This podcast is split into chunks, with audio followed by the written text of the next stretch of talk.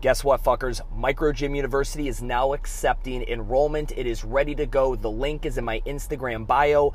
If you have been watching my content for any period of time and you felt smarter after listening or watching it than you did previously, then you should really look into Micro Gym University. Like, imagine me sitting down with you for seven hours and breaking out the entire sales flow or how to install PT first, or spending four hours with me going over your marketing and how you should be running tagging and organic campaigns, and then flipping those into lead generation and retargeting campaigns on the back end of Facebook.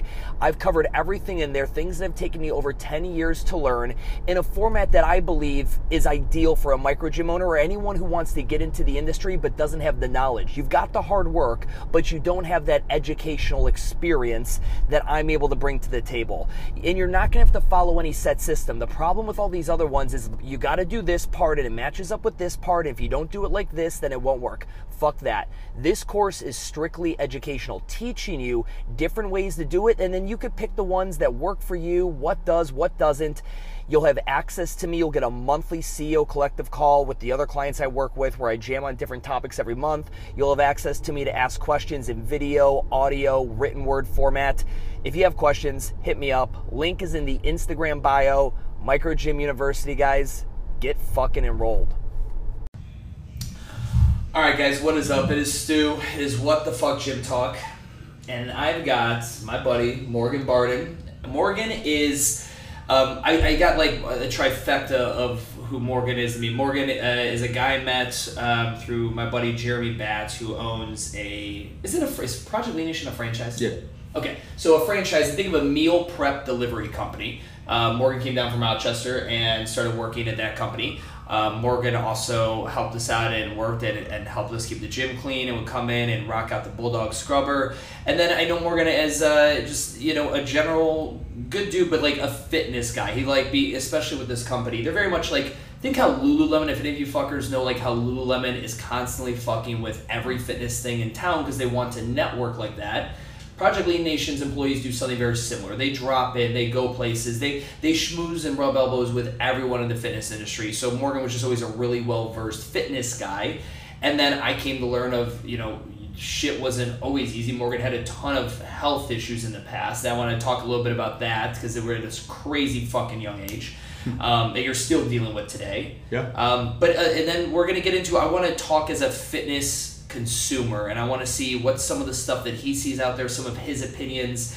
And I always think it's, you know, you guys always hear me fucking spitting out my thoughts, but I'm on a completely different end of the spectrum. It's always cool to hear it from someone who literally just consumes fitness at different locations, at CrossFits, at Orange Theories, at fucking, you know, these different models, this, that, and the other thing. So, um, Morgan, do me a favor, man. Uh, for everyone listening, just give me a brief rundown who you are and why it's important to this story.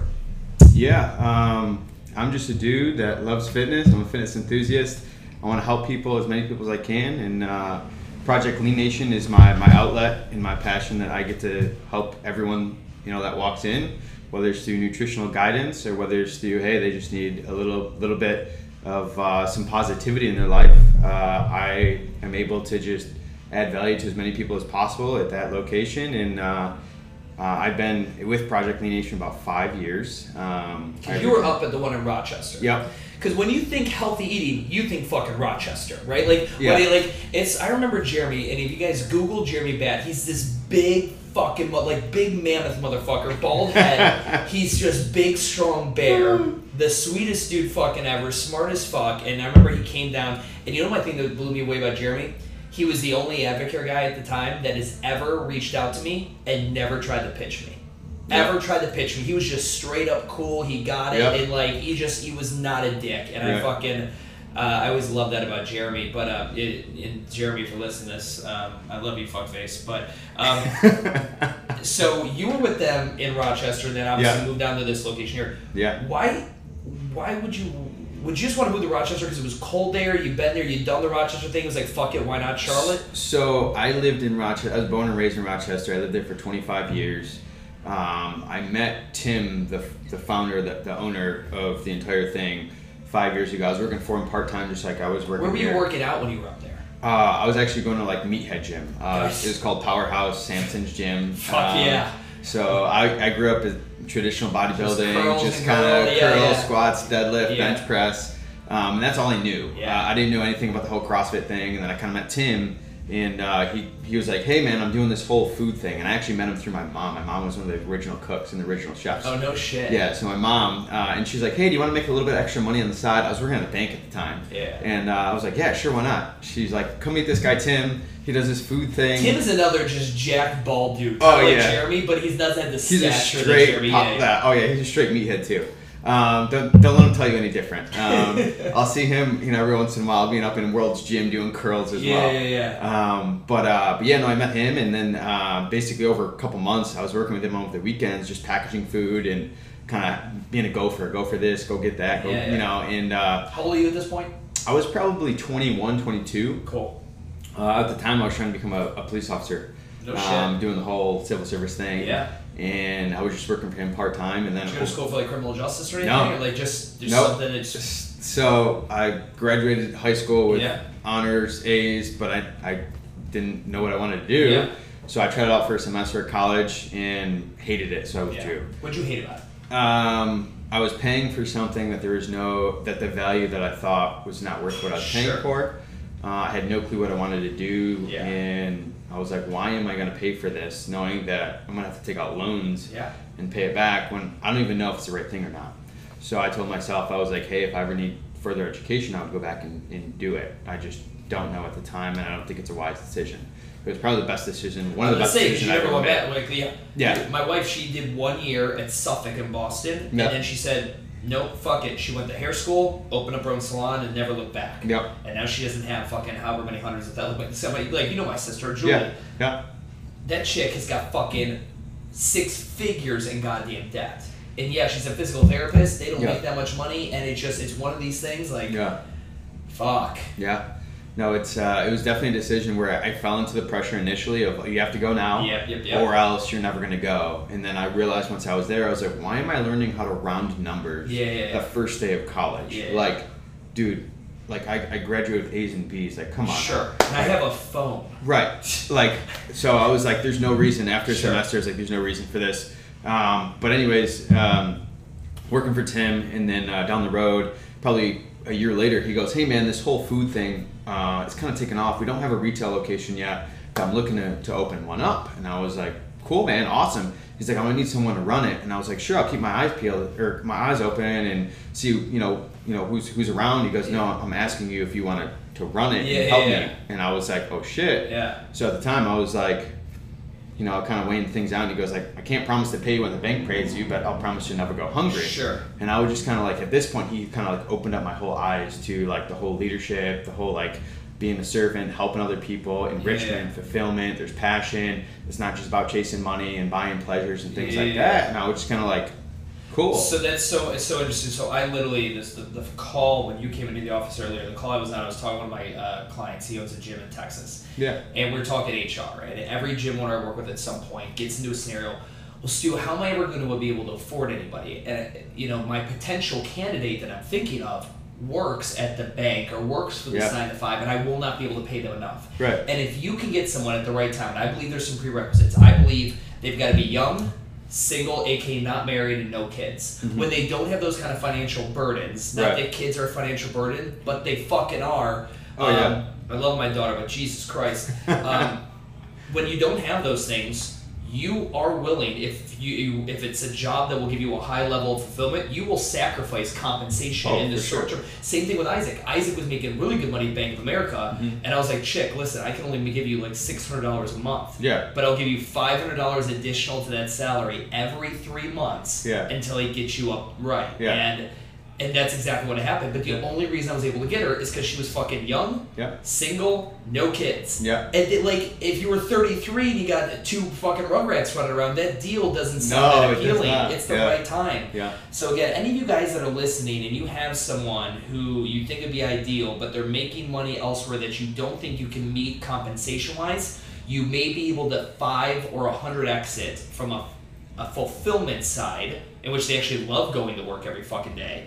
And if you can meet the young, single, no kids kind of scenario, eh, I think you've got a good chance on your hands. You got a fighting chance at least.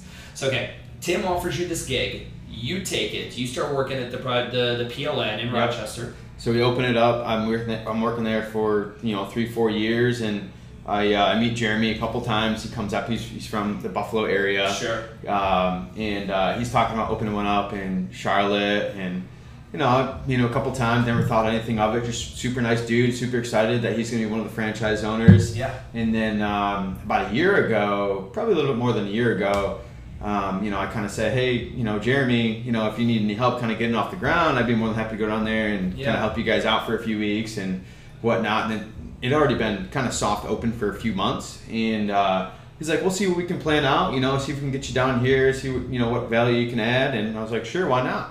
So uh, a month or two later, he's like, yeah, come down for a couple weeks. So I came down for two and a half weeks and uh, loved it. Loved it here, and um, honestly, I was I was I'd never been to another location, so I didn't know what to expect. Went there with no expectation, just gonna do what I do, um, meet as many people as I can, kind of you know spread what I do, and um, loved it. People loved me. I met so many awesome people here. The clients, not only that, but like just the people that had that aren't clients. They just want to come in and check us Yeah, out. yeah, yeah. So then afterwards, I went back home, Rochester, and Jamie's like, "Hey, do you ever, do you ever think you, you know, you could stay here?" And I was like, "Definitely, like, I don't, I don't mind it. Like, if that opportunity arises, like, I don't have anything right now, but if anything, you know, opens up as far as a full time opportunity, I'll let you know." And I was like, "Cool."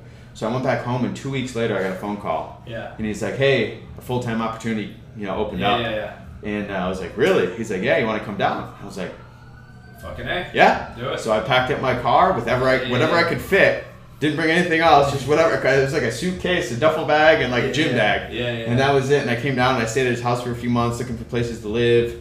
Um, and then I'm, I've, I've been here for about a year now, just over a year. Yeah, so see, dude, you're the kind of guy that like so many owners just kind of salivate. Someone is just willing to be like, "Fuck it, yeah, I'll Yeah. come down. I'll fucking sleep on a couch. I don't give a fuck." Like, Yeah. like it just, and it, it's one of those things too where the opportunity's got to be cool enough. Like again, if Jeremy had opened up a fucking um, a parchment paper store or was selling Right. fucking pens, you wouldn't probably have given it the fuck. But again, you're a fitness guy. Mm-hmm. This is 100% related to fitness and nutrition and Yeah, lifestyle. for sure. And it, and it connects. It just makes sense. There's Yeah. fulfillment there. For sure. Yeah. No. I um. I just. I remember when I came down the first time. Like I was like, this place is so active compared to New York. Oh yeah. Um, it's just everyone the weather. It's yeah. the weather. Everyone here, the weather's beautiful. Yeah, everyone's here happy. Yeah. Not only that, but everyone likes to work out Yeah. and like. The other thing I noticed was like no one is from here, so everyone wants to kind of meet new people. Versus where I'm from, it's kind of like, why are you talking to me? Why are you talking to me? like who are you? Like, and I'm Why just do you like, think Rochester, out of all the little areas of New York, get like gets the worst fucking rap? I've got so many friends from Dude. Rochester, and it's like it, they just get the they get a, such a bad rap. I, uh, Is it just that it's just very Italian traditional. New York? Yeah, it's just very traditional. You'll get like your different pockets of like what town and what part you're yeah, from. You're an East Sider, you're a West Sider type thing, and like you can automatically. What's weird is you can tell who's from the West Side, who's from the East Side when you're there, and it's it's very stereotypical. But at the same time, it's like whenever I meet people from Rochester, um, and I'm like, my initial thought is like, oh, another one. Like I came here to get away from you, You guys, guys, yeah. Oh, but it's all the people. a huge pocket here in Charlotte. dude, I feel like ninety percent of the people I meet are from New York or Pennsylvania or Ohio, Yeah, yeah. somewhere up north. Um, but uh, but yeah, no, it's just kind of like all the people that were kind of fed up with the North and just the way the thinking, the traditional type thing,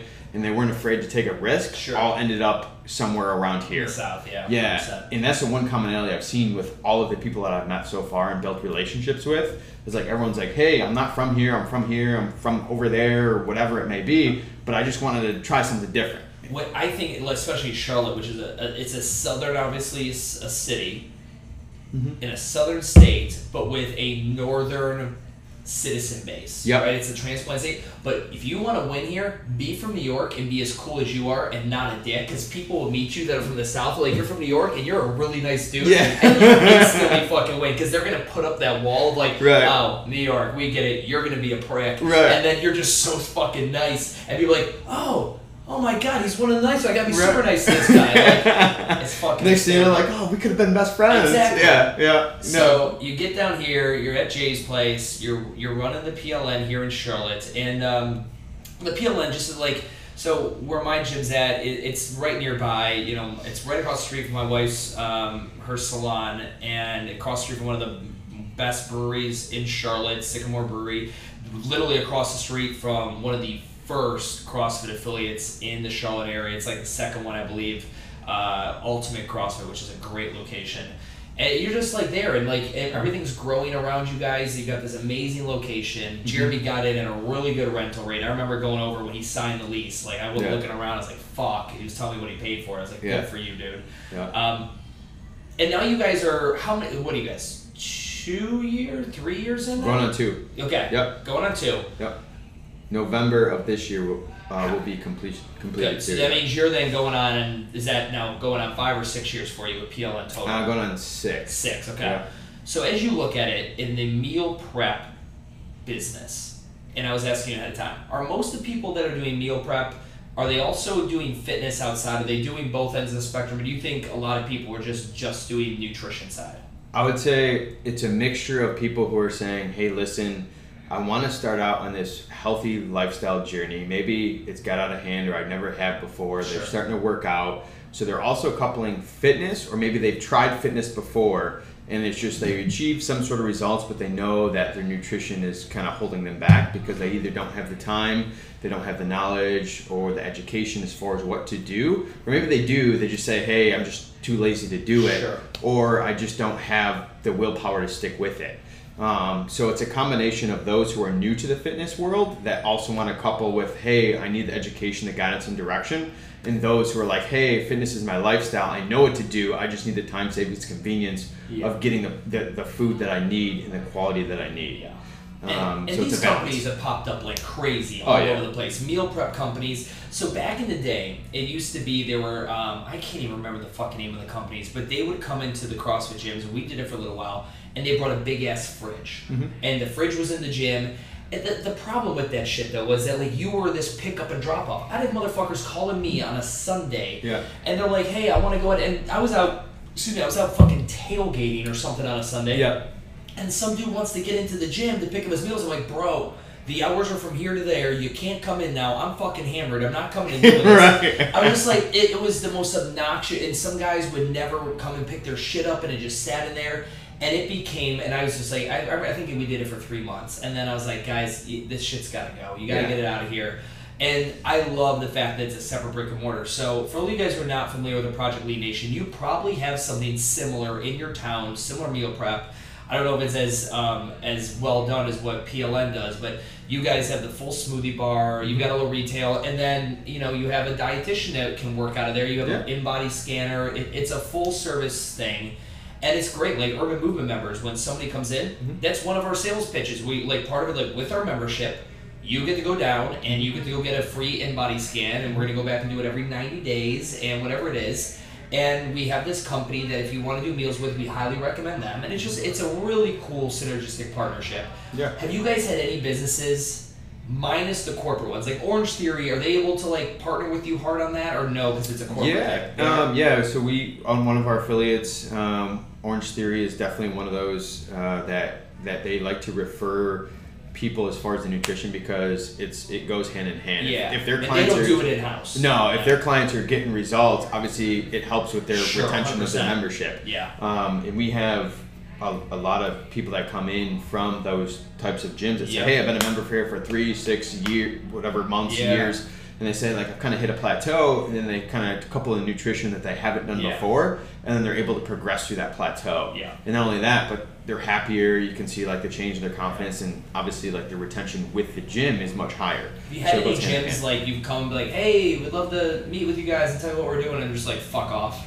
Have you had any gyms that are like super resistant to like working with you guys, or at least because Uh. because you're not even asking for anything from the gym. No, But if you had any gyms that are like just we've had a couple of them, yeah. and it's more so not Are they aligned with another meal prep company? Either they're instead? aligned with another one, or it's usually, hey, listen, we have guidelines and restrictions from corporate that Gotcha. we can't. Yeah, it's yeah. more of like the. If fucking well, we'd like to, can yeah, do it, fucking anyone. I Right. would imagine anybody can. yeah. So it's uh, we've had some, but most of them are at least are willing to hear us out, even if they, they don't go through with it with a partnership. Yeah. Um, but very few are like, hey, completely just you know take a hike. Yeah. So I, I think it's I think it's completely invaluable. I absolutely love having you guys there. yeah, so, we're grateful for you. Oh yeah, it, it, it's it's so good, man. It's um, It's a really cool partnership, and we've gotten personal training referrals from Oh, you yeah. specifically and from PLN, and um, we've been able to refer people over to, to your guys' spot, and it's made our lives a lot easier on the training front. Mm-hmm. But um, let's talk now. You know, again, I to mention PLN does the same model as like Lululemon. They want you out and about in the community. They want you knowing faces, all Yeah. that stuff. Um, and you, you essentially uh, one PLN location is run by essentially two of you guys, one of you guys. What's the main Two of us, Two of us. Okay. Yeah, usually You there's Jill- a you and there's- Jill, right? Yeah, there's a manager and there's an assistant. Got it. So So you and Jill, and I obviously see you guys around frequently and, and this, that, and everything. What has your experience been? Is, is there more fitness in Charlotte than there is in Rochester? oh, uh, yes. Okay, Definitely, significantly, definitely, yes. significantly, yeah. And it has to do a lot. You mentioned it, like the weather, Yep. right? When it's nice, not twelve months out of the year, and you can fitness whatever. It's a lot easier versus Rochester and Cleveland. Yep. It's nice for about five months out of the year. Yes. you know. Correct. So, with that being said, what is your take as a consumer, someone who sees this shit day in and day out with all the different fitness? We have, again, literally on this one, literally within a mile of this location, we will have Barry's. We're gonna. We already have OTF. We've got my boys over at Metabolic. Mm-hmm. We've got F45 just came in in the last mm-hmm. couple months. Um, we've got the Dowd YMCA, which has got like a seven million dollar rebuild. The CrossFit facility. Have you seen the CrossFit facility inside the new Dowd? Yes, I have. It's- It's, absolutely incredible. It's insane. Yeah. It's like a fuck. I bet you that entire outfit for just a CrossFit was a, was a little under a million. Dude, it I um so I remember like I, I walked in and I just checked it out and I was like, Hey, when is this open? They're like, Oh, just open. I was like, Can I take a class? And immediately while I was there just checking it out, they're like, Yeah, sure, the next one starts in like half an hour. I took that class Yeah, yeah, yeah. just to check it out because it was so incredible. Yeah. It's a super nice facility. They've got the fucking outdoor turf, and you look out into the city. It's Yeah. just sick. Yeah. Um, so you got all these different models. We have Flywheel. We've got different spin studios. I mean, we've got fucking. I mean, name it. Charlotte's got it as far as that goes. What is your take on fitness as a consumer? Um, do you think there's too many options? Do you think too many options look the same? Do you think it's just right? What is it? What What is your take on it?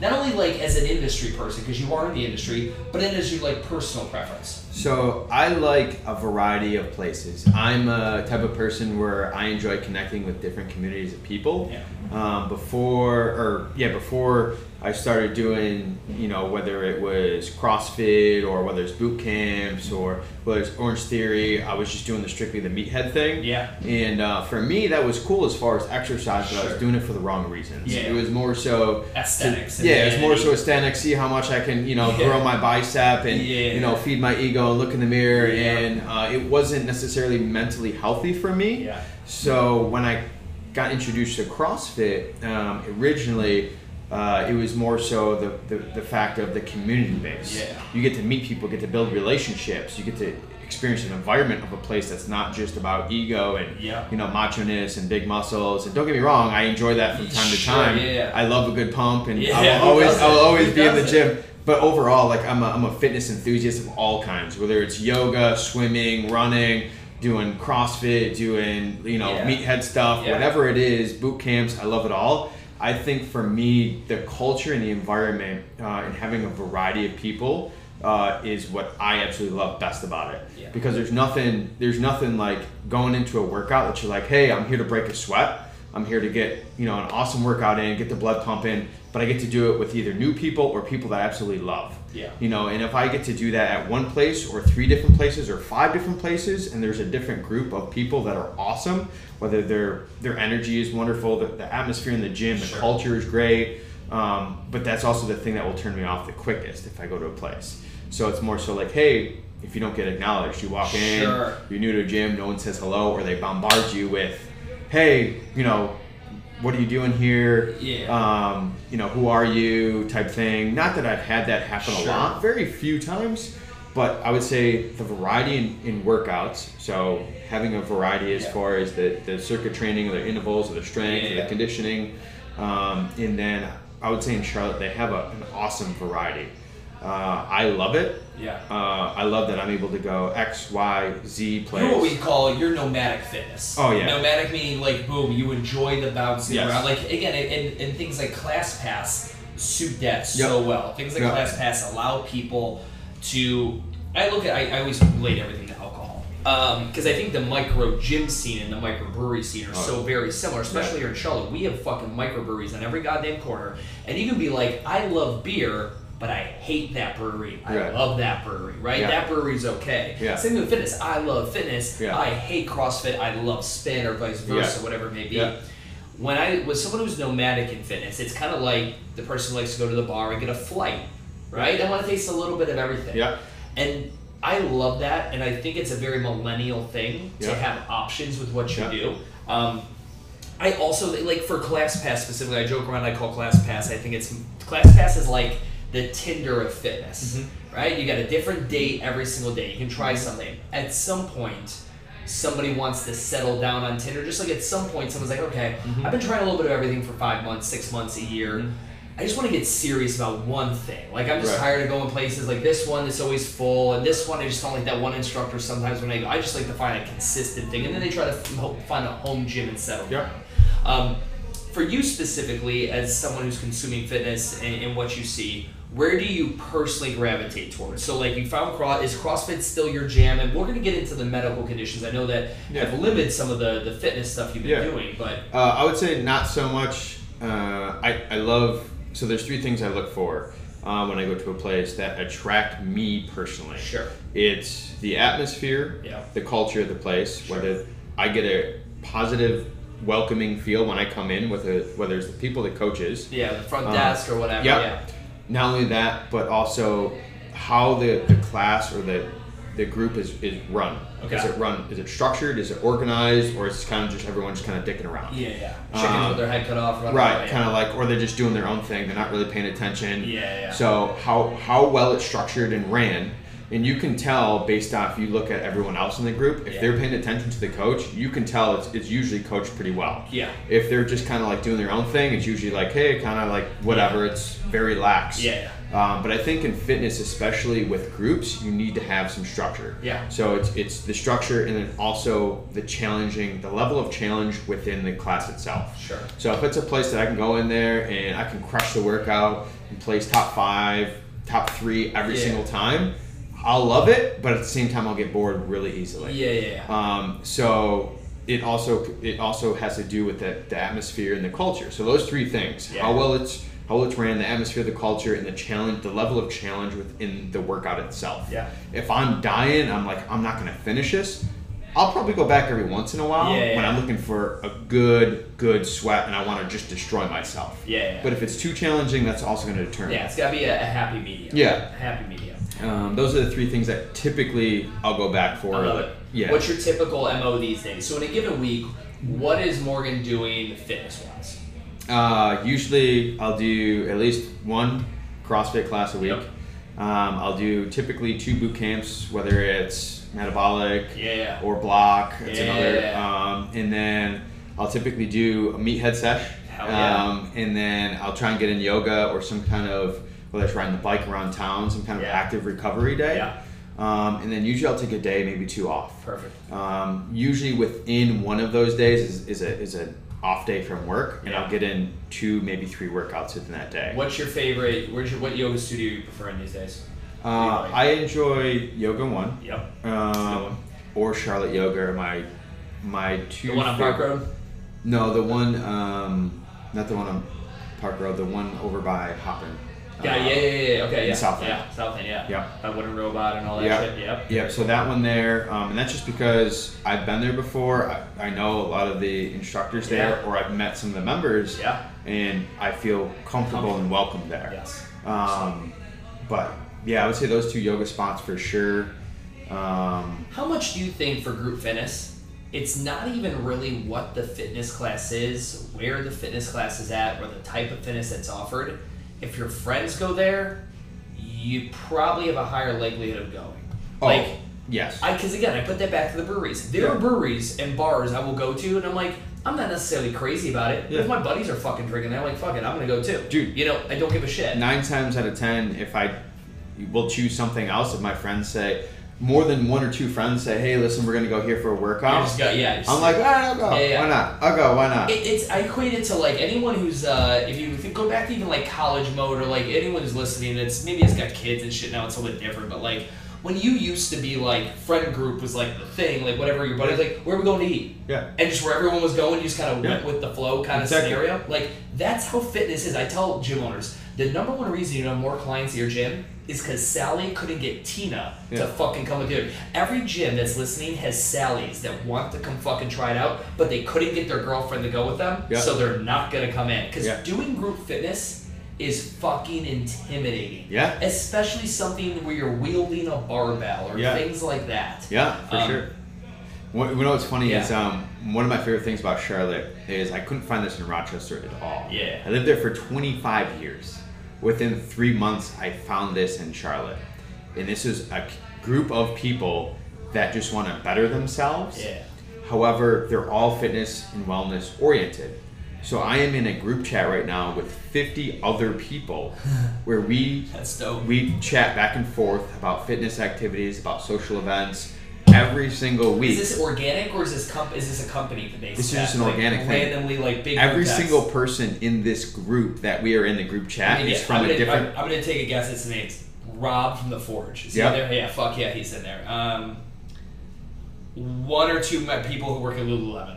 oh yeah, Yeah, yeah, yeah. I like. Yeah. It's super, I'm already like picturing this group Yeah. as it forms. Yes. Like, is Henry Wind in there? He is not in he there. is not in there. He is not in there, but he's always welcome. Yeah, yeah. Like Mark Slow. I know he's not here anymore. He No. moved. Like I'm thinking a couple. But yeah, like, he would be like those would like be the type of people. good dudes. But it's like dudes. we'll text each other in the morning. Someone will post like a morning motivation quote and like get everyone hyped up, or they'll post like a YouTube Wesley video. Knight or anything. Yeah, something like yeah. that. And then out of nowhere, someone will be like, "Hey, you know what's going on for for workouts today?" Yeah, And like two or three people will put suggestions there. Next thing you know, you got like three to five to ten friends showing up at this Yeah. workout.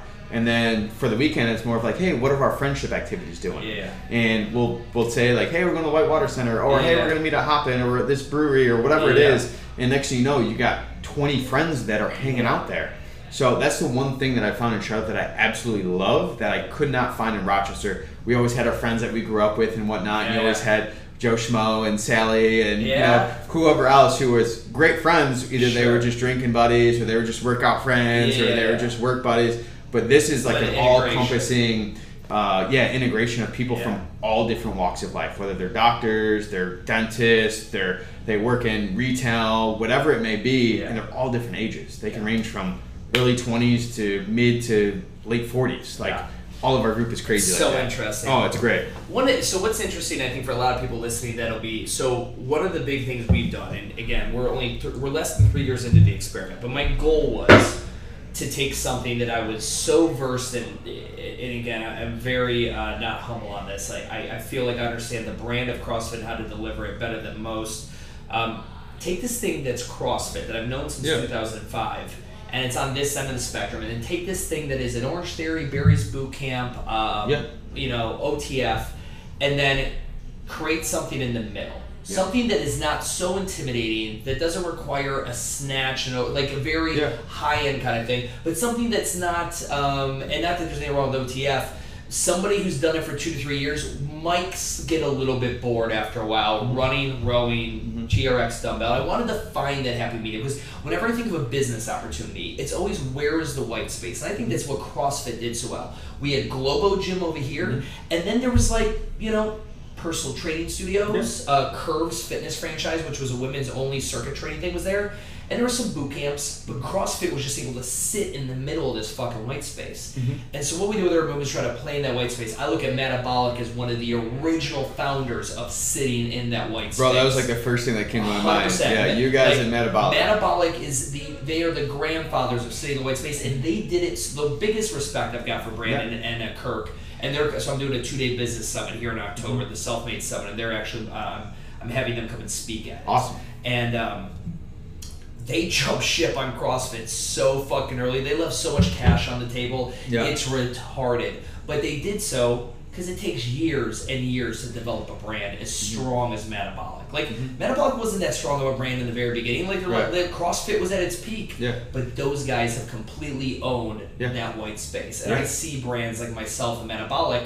The more Barry's and orange theories and eat the frogs that open up, Yeah. the more people that at some point are going to get bored doing that kind of thing, and they're going to want to step with something a little bit more intense. Yeah. But they might not see the translation and the logic jump to legless rope climb and Right. muscle up kind Right. of scenario. Right. Um, how do you describe? So when you just like like this be interesting. When you were telling someone like you're t- describing metabolic to someone at PLN, they're getting a shake. And they're like, hey, where do you like to work out? Like, oh, there's a place literally right around the corner Yeah. called Metabolic. How do you describe that to somebody?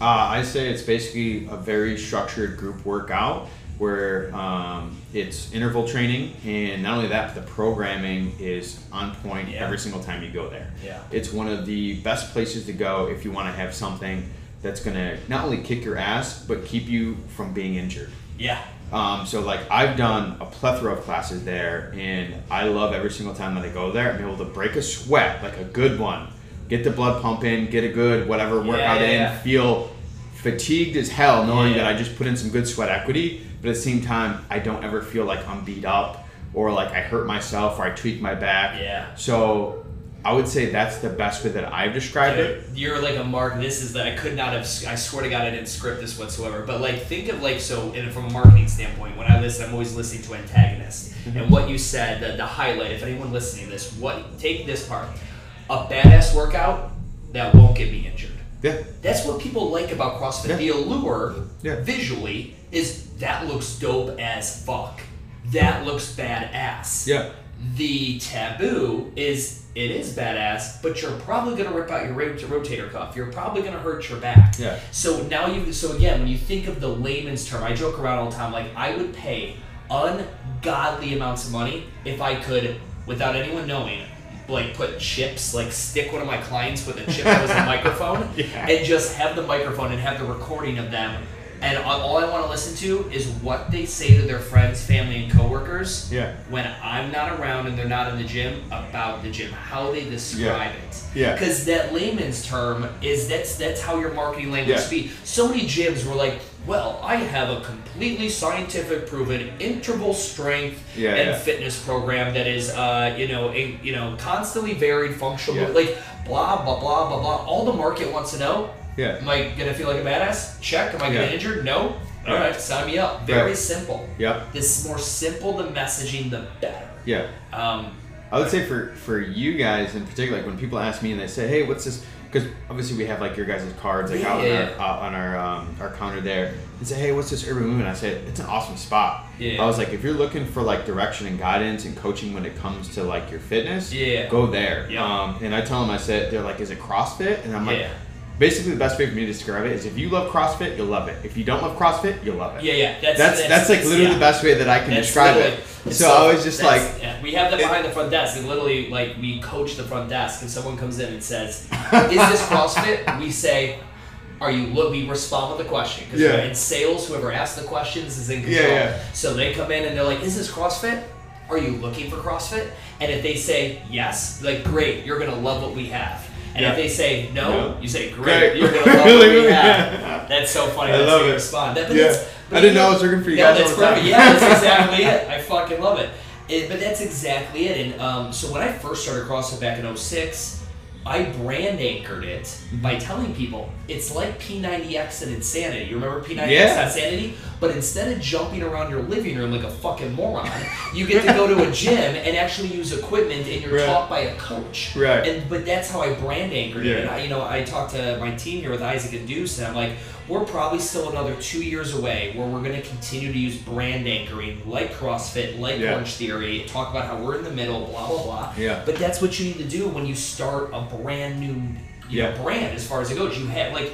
I dude, I can't even tell you. I'll be wearing like not this one, but a hat that says like urban movement or whatever. Yeah. People go like, "Oh my god, I've been meaning to try that," and I'm like, "Oh great, you, you should totally come in for a class Yeah. sometime." They're like, "I thought it was a brewery." I'm like, "Fuck me." I'm, like, I'm just trying to get motherfuckers in I the thought it like, was a brewery. They're like, "Or is it like Urban Outfitters?" I'm like, "No, motherfucker, it's not like Urban Outfitters. You're not Dude. getting the fucking skinny chinos here. Right. Like, get the fuck out." You're All you gotta do Toms." is put a kegerator up front with beer in it. You'd be like, oh yeah, it's a So brewery. that's Just stop the, in. Well, the new coffee company, they're serving beer. You're gonna go and serve Oh, nice. beer, and they'll do acai bowls, and they'll do a couple different protein shakes. Awesome. And it's yeah. So I mean, um, but yeah, it's it's so funny, man. It's the way the market talks about fitness Yeah. is is the most important thing that unfortunately you know we rarely ever get a chance to listen to as gy- as gym owners mm-hmm. and but if we could and we really listen like i'm a big fan i tell everyone take your top 20% of clients like even at pln like take the top 20% the ones that spend the most mm-hmm. and are the least pain in the ass. Oh, dude. So, because there's difference. You have people Yeah. that spend a ton and are a complete pain in Yeah. the ass. They don't make the cut. No. And you have people that are not a pain in the ass, Yeah. but they don't spend a lot. You need both. They spend the most, but they are not a pain in the ass. Yeah. They're actually a pleasure to service. Right. And you take them They're out. like your favorite human ever. percent. And you literally, like, if I could clone you a hundred times over. I'd fire all these rest of these fuckers. in a Right, second. right, right. And uh, but you take them out and you just talk to them. You let them know how do you describe us, right? What is it you love about us? What is it you don't love about Mm-hmm. What is it like? How can I get more people like you? It's what we call. Uh, there's a really good book by Mike Michalowicz called The Pumpkin Plan, Ooh. and it essentially looks at in pumpkin growing. You know, Yeah. pumpkin farmers they want to grow the biggest pumpkin, and how do you manufacture the biggest pumpkin? You walk around your farm and you grab the seeds from all the other biggest fucking pumpkins, and you put them together, and it's just like the service-based industry. Whether you're selling pre-made meals or you're doing fitness, you find the best fucking clients. And you Mm-hmm. say, "Listen, I love working with you. I love when you come into Project Lean Nation. I love when you come into Urban Movement. I literally, it's you're one of my favorite people. And Mm-hmm. Yeah. I know I shouldn't say that I have favorites, but you're my fucking favorite. Right. How do I get more people like you in there? Because people Yeah. roll with people like them. Like think about your text message group. Yeah. All those guys probably roll Yeah. similarly, right? For sure. Similar age range, socioeconomic demographics, all this stuff. Yeah. They're of similar core values, like mindedness, all that. There's very few that you have this amazing client who hangs, out with shitbags. Right. Right? Or that rich people hang out with poor people. It's like the same Right. thing. We all just kind of You hang out with five shitbags, Exact- you're gonna be the sixth shitbag. Exactly. Yeah. You're the six shitbag. Yeah, you're the sum of the people you hang out with. But so those pumpkin plan meetings are always really beneficial to sit down and talk to those clients. And number one, it's they a it's flattering as fuck when those when you take those clients out. Yeah. And then number two, you learn again that marketing lingo and language, and you hear things. She's like, "Fuck, I don't even really know. Did you? Is that really how you describe it? I like that. Yeah. I'm gonna use that. Like, Yeah. it's it's really fucking telling, man. Yeah. it's really telling. I love Yeah. that. Pumpkin Plan by Mike McCallum. It's a really good book. Okay. Um, let's dig into. Talk to me a little bit about the adversity you had overcome. Talk just briefly about the medical condition. Yeah, so um, uh, backstory growing all the way up through high school and as a kid, played sports, was super healthy. Um, three sport athlete baseball, football, basketball. And then at 24, randomly, I was like within the first two to three years, I started working at Project Lean Nation. Um, out of the blue, one day I was leaving the gym and I had a stroke. So And you're how old at this time? I was 24. So this was June of 2016. I had a stroke, had to go to the hospital. Um, basically, it was the entire right side of my body that I had to relearn everything from my face, how to speak, from my hand, how to brush my teeth. What does that look like? Is that hours a day in physical therapy and occupational therapy? What does that look like? Uh, it's basically a, a week in the hospital. Um, it's basically 10 month recovery for a 24 year old um, from learn, relearning how to walk. It's a fucking year, pretty much. Yeah, it's relearning how to walk. It's relearning how to basically talk, Yeah. how to write your name, Brush your teeth. brush your that shit. teeth, how to live, um, let alone any fitness. That that also takes a while too. So um, it's basically like if you were like all of your motor skills and all of like your coordination that you had learned It's from like that birth. scene from Wolf of Wall Street. Yeah, Yeah, yeah. literally. But just imagine just one side of your Yeah, body. one side. One side. So it's just like pressing the reset button on everything that you've learned since birth. Like the things that you don't even realize. Like Yeah. how to write your name. You had to like refigure how to hold a pencil. That is fun. So the thing with that, I'm gonna Deuce is running a like he's got a goddamn fucking concert going on out there. No worries. These fucking Sonos speakers are just they crush me when I'm doing a goddamn podcast. Deuce, if you're listening to this shit, I need you to turn that shit down. uh, front left. Deuce, I love your music playlist. Yeah, yeah. Um, Deuce always, he always plays some good shit. Um, so So all right, so you have this happen. yeah, so I had this happen and um. I go through my, my rehab, all the Were you pretty much ten months, year on the dot, and you were back to Yeah, it was. Uh, so basically, um, I was out of work for about three months. Like, just stayed at home. Um, thankfully, you know, my family was able to, to take me in, and my little. I have little brothers. Uh, they're about to be 18, so they were about 13, 14 at the time. Yeah. Um, but uh, thankfully, I was with them, and I took them to the gym at that, that day that it happened uh, to just teach them how to live. Like they're like, hey, we see you working out all the time. we Luckily, want to learn. luckily they were fucking Dude, there. I never work out with anyone, and, And that was just dude. It was, man. uh, yeah, it was That's coincidence. nuts. It was I don't know what it was. Like Did they know just- what to do instantly? Like they. No, so basically what had happened was we were leaving, and don't know where. I felt really sick. We were walking in my car. I was in the parking lot, and this really sick to my stomach feeling. I was like, they're in the back seat like arguing and you know just jibber jabbing yeah. back and forth. And uh, next thing you know, like my right arm went numb, and I was like, what the hell is going on? Like, I fell asleep. Yeah. And then my left arm or my left leg or my right leg went numb and fell asleep. I was like, what is going on? I broke out in this hot sweat, like just all the way through my shirt within seconds. My heart started racing, and I was like, I was just focused on breathing. Yeah, I couldn't yeah. breathe very well, and the next thing I lost all the color like my, my face. My brother looks at me, the brother Phil, and he goes, "Hey, are you okay? You don't look good." And I was like, "I don't feel good." And then out of nowhere, he touches me, and he's like, "Dude, you are hot." Like my temperature spiked, my heart rate spiked, and all of a sudden, like I went to like grab my phone off the dashboard, and I just knocked it over. I had no coordination to grab my phone, and I was like, I, I went to call for help, like call someone. Yeah. And he looked at me and he's like, "What's going on?" And I went to speak and I couldn't speak. So I was like, "Let's try that again." I remember I, I tried to speak words and nothing came Nothing out. came out. And I, I laughed and I was like, "Let's try that again." I don't know what's going on, but something's going on. And then at that point, all I could yell or all I could say was, "Help! Help! Help!" Like I couldn't speak. So at that point, he's like, "I'm gonna call dad," and he called dad. That my stepmom came pick me up, took me to the hospital, and they're like, "Dude, you're having a stroke." They, of course, they wheeled me in, and they gave me the clipboard. Hey, fill this out. The nurses didn't look at me or anything to realize that my face was falling off of my face, like everything was just like drooping off. Yeah. And then I went to go hold the pen, and I couldn't hold the pen; it just fell out of my hand. And then my mom is, of course, like she's like, "Hey, someone help him! He's Yeah, yeah, yeah. Like this isn't like a fucking yeah. Like, Right, it's not like he's got a bum whooping arm. It's yeah, yeah, So then they look at me and like, "Oh shit, he's having a stroke." So um, basically, um, they took me back there, and I was in the hospital. I just remember saying, "Hey, they give me some medicine to, to help with the blood clotting, whatever, because obviously a stroke is a, Sure. clot in the brain. So they wanted to release that so blood could get back to my brain. Um, and I just remember saying, "I'm gonna be late for work." And it was me like mumbling that I'm gonna be late for work, and the, the nurse is like, "No, you're not gonna go to work." Yeah. And I was like, I'm gonna be late for work. I gotta go. And she's like, You're gonna be here for a little while. And I was like, What? Like the day? And She's like, No, you're not gonna be at work for a long time. And I was like, What? I didn't understand the severity of what I was Sure. going through. So uh, I was there for three days. Was bedridden, and next thing you know, they're like, Hey, we want you to walk. And I was like, Perfect. Get me out of this bed. And I remember I, I went to stand up and I stood up and I sat right back down. I could not stand. And I was like, that was weird. So I tried it again and um, same thing. I couldn't balance anything on my right side. I sat right back down. And next thing you know, they, they rolled me in a walker and they said, here, walk. And at 24 years old, when you're dragging your leg down the hallway trying to walk Yeah. with a walker, it's pretty humbling Yeah. to realize that in an instant, all of that can be taken away from you. When the day before, You were just working out. yeah, the Literally. yeah, literally, I was just showing how to do pull-ups and bench press and whatever Yeah. else. I wasn't even doing like a crazy workout like I would normally like lift heavier. I just showed them the basic movements, and it was just crazy how it all happened. And this is just a freak thing. This isn't genetic. This No. wasn't, you know, predisposed. So, starting there, obviously they ran all the, the tests. They're like, dude, you're 24. All your tests come back perfectly within Yeah, normal yeah. limits. You're perfectly fine. We don't know what's wrong with you. We don't know what caused this. We don't know why you had it.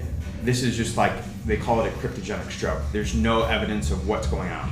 So I was like, all right, whatever. By day three, day four, I realized that when I had 47 doctors come in, I was just a, an experiment of some sort. So I was like, I'm, I'm probably never going to find out, and that's okay. It's just something that I have to have trust and faith in um, that it's going to work out for the better. And to be 100% honest, through those 10 months, the value, the perspective, the gratitude that I got for just life in general, and like just the little things uh, is invaluable. Like I would do that whole experience all over again, just for what I had learned. I don't wish it upon anyone, but the value that I got from that was absolutely unparalleled. So Is this why you're the nice Rochester kid because you went through this? Prior to this, you're just this dick Rochester kid. no, no, this no, no, no, And now no, you're no, the no. nice guy. I, I was never, I was never the, the dick, but I, I did go through a phase where I was probably, you know, a little bit, a little bit not the, the nicest person in the world. But, but yeah, man, it's just one of those things. Is, is that's insane. Yeah, it's it's it's one of those things where um, you realize that life isn't guaranteed. Yeah. Tomorrow's not guaranteed. That you just like what you think about is, hey, this could be my story. I just remember sitting there in the hospital bed, and I was like, I could be kind of like this the rest of my life. And then I kind of sat there, and I was like, I'm not gonna I'm not gonna ask, you know, God, why me? Sure. It's more of like. It's more of like, all right, what are you trying to teach me? Yeah. what what's what's what's the what's the message here? Yeah. And it, it took a lot of reflecting, and I just kind of was sitting there, and I was. Were you like, religious before this? I was. Yeah. Yeah. I've, I've always been faith based. Sure. Um, and it, honestly, uh, I've had many miracles in my life. Yeah. Um, and that was just one of them. Um, so my dad always grew, uh, brought me up in faith, and Yeah, it's always something that I've hold, held close to myself. I never, Yeah. I never pressed on anyone else. Sure. Um, but I just remember sitting there, and I was like, "This could be my my story. Like this, this could Yeah. be it." And I remember thinking to myself, and everything that I'd learned previously about personal development and growth mindset, and more of just like leadership and service of others, and kind of just like how to help people, and it's all about what starts in here. Yeah. I remember sitting there, and I was like, "Fuck that! This ain't gonna be my story." I was like, "Let's get to work." So literally from that day forward, day three, when I try to walk, like after that moment, and I was walking around in a in a walker, I was feeling pretty bad, and I realized that everyone who saw me do that, my dad, my mom, my coworkers that came in to see me, and they saw how much in bad shape I was and how much it was hurting them. I realized that my perspective on the whole situation was also going to be their perspective on it. Sure, yeah. So, 100%. at if that- you were down and mopey Oh, about it, bro. then they were gonna be the same way. But Yeah. if you were fucking like, you know, Rocky, Oh, yeah. be, yeah, I was gonna give them a strike. So I realized I was like, this is not my story. This is not gonna be my story. It's not gonna be how it ends. I'm not gonna be a cripple for the rest of my life. I was like, let's get to work. So um, I just remember at that point, like by day five in the hospital, my dad's like, dude, how are you not bawling your eyes out right now? Yeah. And I was like, honestly, I'm grateful to be alive. Yeah. Like, there's a reason why I'm still alive. What's that equation? Like, you know, you, there's uh, the outcome of something is the event, and then your reaction. Yeah. How you react to it. You, so one of my favorite quotes is, "You are not a product of your circumstances. You're a product of your decisions." Yeah. So no matter if you go through this, that, the third, Yeah. everyone's going through some shit. 100%. Maybe not the same shit, but Yeah. they're going through some And if there's shit. anybody that's made it out of it, you Oh. can too. Oh, for sure. And there's people that have gone through worse than that. Yeah. Like way worse than what I went through. Yeah, burn victims, fucking Oh. gunshot wounds, like For sure. Um, but it's all about how you perceive it. So perspective, and not only that, but it's like what you already have. Yeah. So just for me, it's gratitude, perspective, and positivity are like some of my core values Yeah. that I try and live by. I try to be the most enthusiastic and the most positive person that I know. Yeah. Um, because there's always someone out there in worse worse situations, worse shape, um, and I'm way too blessed to be stressed about anything in life. So uh, I would say like the whole value from that situation, the whole perspective change as far as like, dude, I could be dead. Yep. I could be paraplegic from the neck down, whatever it may be. Yeah. There's a reason why I'm here, and it's more so seeking the value in that situation that I was in. So um, I realized, that, yeah, I can sit there and I can kind of like dwell on it and kind of pout about it and get down on myself and feel sorry. But that's not the right. That's not the right perspective to go by. It's crazy. Like, if everyone listening, does everyone realize there was a guy or a girl, I don't know which, who got bumped off their flight on September 11th? They were supposed to take a plane, Yeah. and fucking something happened, and they overbooked the ticket, and the guy wigged the fuck out, screamed at the fucking ticket agent, didn't get on the flight, and now you, you, we all sit back now and we realize obviously that was the biggest blessing ever. It's it's. uh, I've only had one. I only I had one real moment. I was uh, my car. I had backed into a ditch driving down some dark roads in Cleveland, and I, I just backed into it. So the car's like half sticking in the ditch and half sticking out into the road. And it's a dark road, and I'm like, "Fuck, the tow truck's coming. I need to go get my insur- my insurance ticket." As this girl was at time, so I reach into the the glove box. I'm reaching in. I'm trying to get it. I'm trying to get from the driver's side, and I'm reaching. I'm reaching. I get it. I walk away from the car. I'm not even like ten feet away. Another car was coming down the road. It did not see the car. right? It get up It was too dark, hits the front of my car. My car goes flying. And I'm walking our way, and literally the car around, like literally goes around me like a boomerang. It, if it would have gone straight, it would have hit me, killed me dead instantly. Just goes around me, and I just go look, and I can see my car fly 50 feet down the road. Whoa. And the girl is with us screaming, and that guy who hit it, he's fucking off in a day. It was just nuts. It was one of those ones where I just had I been like, had I been reaching and like reached back up, hey babe, where where what's the address we were supposed to go? Like if I would have waited seven more seconds and stayed in that car while I was reaching, Dude, that's that fucking nuts. car would have hit it. And, and again, it like perspective. And I tell people one of the things I think that you have a gift. Everybody, I'm gonna use a um, getting pulled over as an analogy.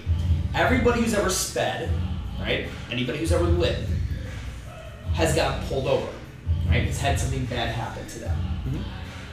Most of the time, when people get pulled over, they drive like a, and they don't get the ticket, or even if they do, they drive like a fucking saint for like the next 50 miles. Yeah. And then what? They're like, ah, fuck, you totally forget about Yeah. it. That, that sense of urgency is now gone. Yeah. And there's so many people that have those wake up calls, those moments of perspective and clarity, and those come to Jesus moments, and those near death, or they, uh, maybe it's not even near death for them, it's near death for a friend, family member, whatever it may be. And they they zoom in, they like they're like I think my camera like boom, the autofocus kicks in.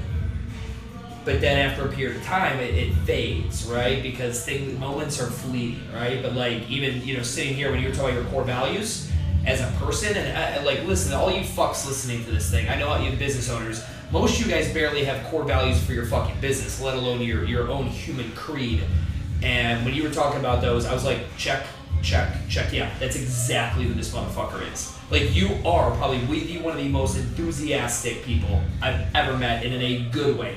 Not like in an annoying at 6 a.m. at Starbucks kind of way, right? Like, Right, like the chick at Publix Yeah. who wants to talk about two for one apples. Like, you believe this? Like, one of those fucking things. Listen, I just want my coffee, please. Yeah, yeah, just need my Talk coffee. to me bitch. after it's that. too early. Yeah. It's too fucking early. Yeah, I got you. Um, no, you 100% embody that, but that is, uh, I, I just, I remember, so the way this podcast came out, Morg was at the shop, he was sitting there getting some work done in our lounge, me and him were shooting the shit, and you told me this story, which I did not know ahead of time. Yeah. And just in like, I think you spit on it for like 45 seconds, and the 45 seconds was like, uh, fuck it, we have to talk on the podcast. Yeah. I need to hear the entire thing. Yeah, so I think the uh, the premise of our conversation then, uh, fast forward to now, was two and a half years after my the stroke happened Yeah. and me recovering and you know making a full recovery.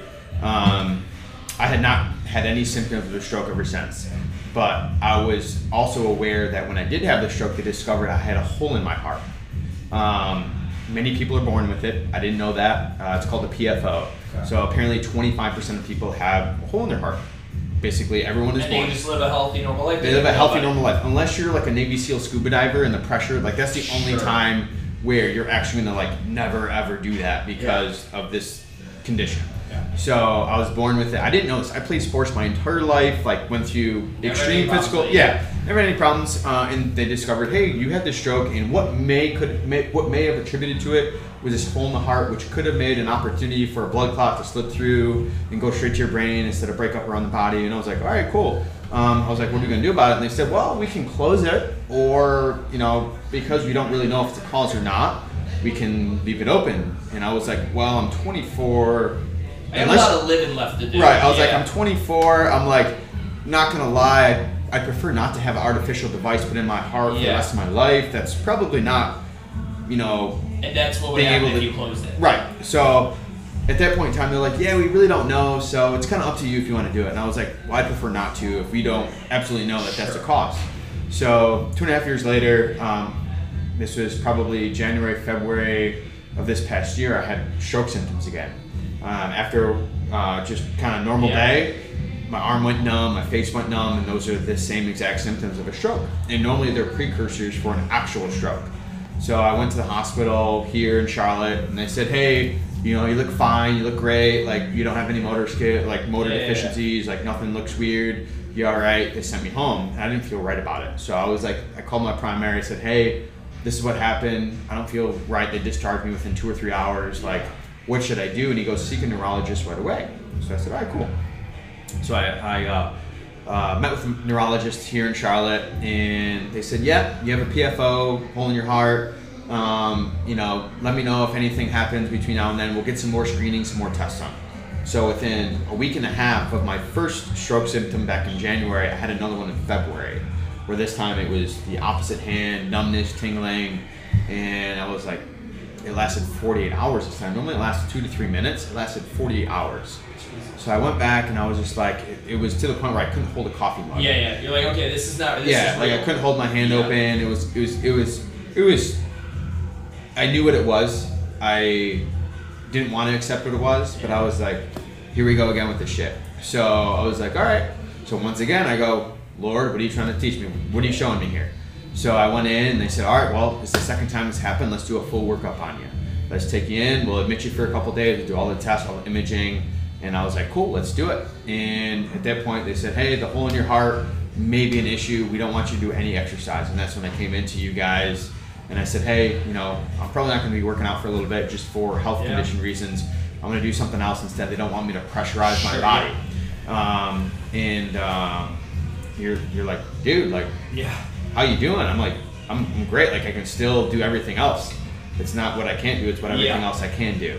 Um, so the whole thing of perspective again is, is for me like one of those things like I have to under adversity I have to look and check myself to make sure my awareness is where it should be because it's very easy to slip on that slope to where I can be like oh, Oh yeah, it's so easy to feel sorry for yourself and Oh, yeah. get pissed off and you know, yeah, looking for additional resources when you should really just be more resourceful. Right. You know.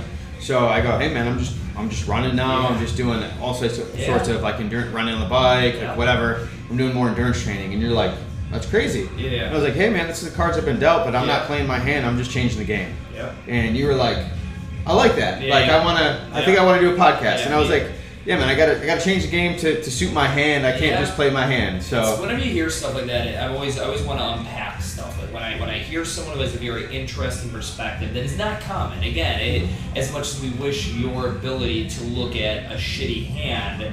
And you know, a lot of people just want to get up and be like, "Fuck this game," and pull a Monopoly tantrum and just Right, flip right. the fucking board and Right, "Fuck you, Grandma." Right. Um, it's way easier, man, to go ahead and, or it's way harder to go ahead and, and accept the reality and Yeah. just shift course. Yeah. And play it different Yeah. kind of scenario, man. Yeah. So like uh, this is like these situations in life is typically where um, I rely a lot on my faith and my Yeah. trust um, because I, I I know for me the the best way to put it is you can't slow the river, you can't stop the river, you can't speed the river up. At some point, you got to have faith and trust. So it's like, you know what, that makes sense. So at that point, I met with my doctors and they said, hey, listen, let's just get this heart thing closed. Sure. And I was like, cool, let's do it. So I was going to do it in Charlotte here and set up the appointment, set up the operation. It was just a day procedure. They're going to go in a few hours, go up there, fish a tube up my leg, and put a device in there to block the hole, and good to go. The surgeon goes, hey, we're going to do another test the day of, imaging test, so I can know like where the hole is, how big it is, like what size device I need, so I'm not just up there fishing around. I said, perfect, let's do it. So he's like, obviously that's the most, you know, beneficial thing to do. So I said, all right. So I went in there that day. He's like, we're gonna put you under. We're gonna do. Uh, we're gonna stick a probe down your throat. And we're gonna take an image of your heart from the inside out. So that versus an ultrasound, they can only see it from this side. So obviously the surface. You're gonna do it from the inside out. Hey, you haven't told me that. We, we I don't know. We haven't talked since then. Is the hole closed?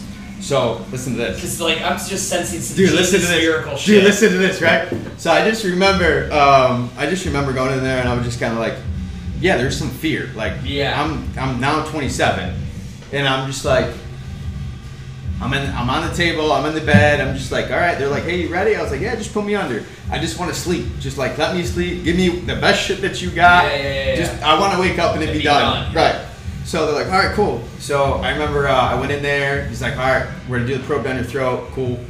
I wake up probably like an hour or two later, and uh, surgeon comes in, and they're like, all right, awesome. We got the imaging test back, and the surgeon comes in and he goes, hey, I got good news and bad news. And I go, hit me with it. Yeah. And he's like, bad news is we're not gonna do the operation.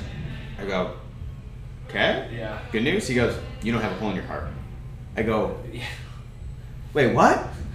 I'm sitting there with Yeah, me, yeah, my girlfriend, and my mom flew down from New York. She's like, I gotta be there, I gotta be there. I'm like, mom, it's okay. She's like, I'm gonna be there. I was like, "Alright, cool. So my mom my girlfriend, and me, and I'm sitting there, and he goes, "Yeah, you don't have a hole in your heart. I couldn't find one." And I go, "That's Yeah. good." Now I don't have to have an artificial device in my chest, but I'm like, "Are you sure?" And my mom and my girlfriend are just like, "What?" Like, did not see it coming. He goes, "That's the reason why I did the additional test because I couldn't see exactly where it was." And I was just like, "Okay." And I just remember before I went under, I was just like, whatever, I, I trust you. It's gonna work out for the better. And I just remember it going under, and then next thing you know, I wake up. He's like, "Yeah, there's no hole." And I was like, "Is it possible for it to close?" He goes, "Normally at a young age, yeah, but you're fully developed, so no."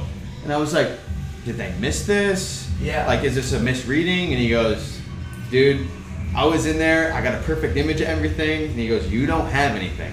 And I was just like, so the whole perspective and the whole almost like a, a mind fuck of like you've been limiting yourself because of this belief that you had and now you're free from it. Like you don't you don't have this. You know what i'm saying Morgan eats Project Lean Nation seven days a week, people. Just a little plug At least- for Project at Lean least Nation. six, Yeah, at least six. days a week. Eats Project Lean Nation, At and he least now does not have a hole in his heart. I'm just saying, just a random plug for Tim. Just Dude. a random plug. it was absolutely Fuck, insane bro That is nuts. yeah so um fucking insane. i mean yeah i still i still follow like i still don't know what sure. caused it initially. so you're still cautious. You follow up with the doc, that Right. kind of thing, and all that. But I walk away from all of this and I take uh, one small uh, blood thinner a day, and that's literally it. And I'm super grateful that yeah, I mean that thought is always in the back of my mind, like hey, anything can happen at any time. But it's more of just like it's a good thing because it helps me live to my fullest potential, knowing that hey, anything can happen at any point in time. Tomorrow's not guaranteed, so why not live your best life and treat everyone else like it's their best life every single day? And all you fucks that are crying because Sally quit your goddamn gym today, and that's the shit that's ruining your fucking week. Jesus Christ, some fucking perspective for you, dude. Listen, this is this is exactly like why I wanted to jam on it. It just it is an incredible. It's one of those stories where people listen, and even myself as I'm sitting here, and it makes you think of problems that you have. And again, not that problems aren't problems. Like again, Yeah, everyone my- everyone has problems, Yeah. but it's again, it's it's how you perceive it, and especially when something is there, it's real. Yeah. You have choices, For sure. right? You have absolute choices. I saw it started torrential downpouring yesterday. Like it was like we had random monsoon last ye- mm-hmm. yesterday, and there was a woman, and I watched her, and she had been waiting for an Uber or a bus or something. It starts pouring, and she looks up, and she you can tell she it's processing her head. I can either stand here and continue to get rained on, or she sprinted across to Fuel Pizza. She came out. She must have asked for two or three pizza boxes, and this chick like fucking folded and tied it, like created this fucking. I love it. But again, she could have stood there in the yeah. rain, just fucking eating it, fucking like, God damn it, fuck this, fuck this, fuck this. Yeah. She just did something about Yeah. it. And doing something doesn't always have to manifest in a physical action. Right. It's not like you went out and fucking harvested a new heart. Right. You just it can, it can manifest in just mental attitude Yeah. and aptitude. For sure. You know, um, fucking a man, that's such a great story. Yeah, man. I uh, I encourage anyone who's going through any shit, no matter what it is, similar or different, uh, that there's value in every situation. All you got to do is just look for it, Yeah. um, and realize that it can always be worse. But not only that, but uh, when you go through those situations, you come out like a hardened piece of steel. So what you're going through, whatever it is, you may be, be put through the fire right now. Yeah. But just like a piece of steel, when you're put through the fire, you come out as a hardened piece of steel. Yeah. So mentally, physically, emotionally, there's always value there. So always seek that and just realize that no matter what it is, it could always be worse and that you're too blessed to be stressed. There's a reason why you're going through it and there's always value in it. So use it to your benefit and it's always your perspective on how you look at things. So if you change the way you see things, the things you see change. Love it, dude.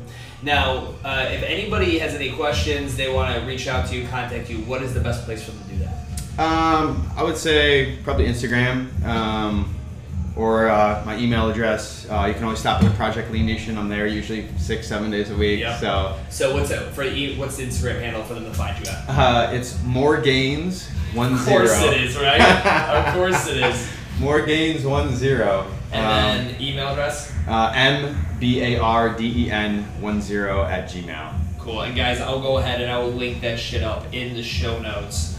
Um, Morg, man, thank you so much. Hey, This man. was, this was dope. Dude, I'm so happy to be here. Yeah, so grateful. yeah. Thank you so It much for the took us, like, fucking three attempts. I know, bro. It's well worth it. Yeah, well worth it, well worth, it. Honestly, this is my first time, so I, I loved it. It was Yeah. a great experience. Fucking A. Awesome, Yeah. man. Thank you. Awesome. Thank you.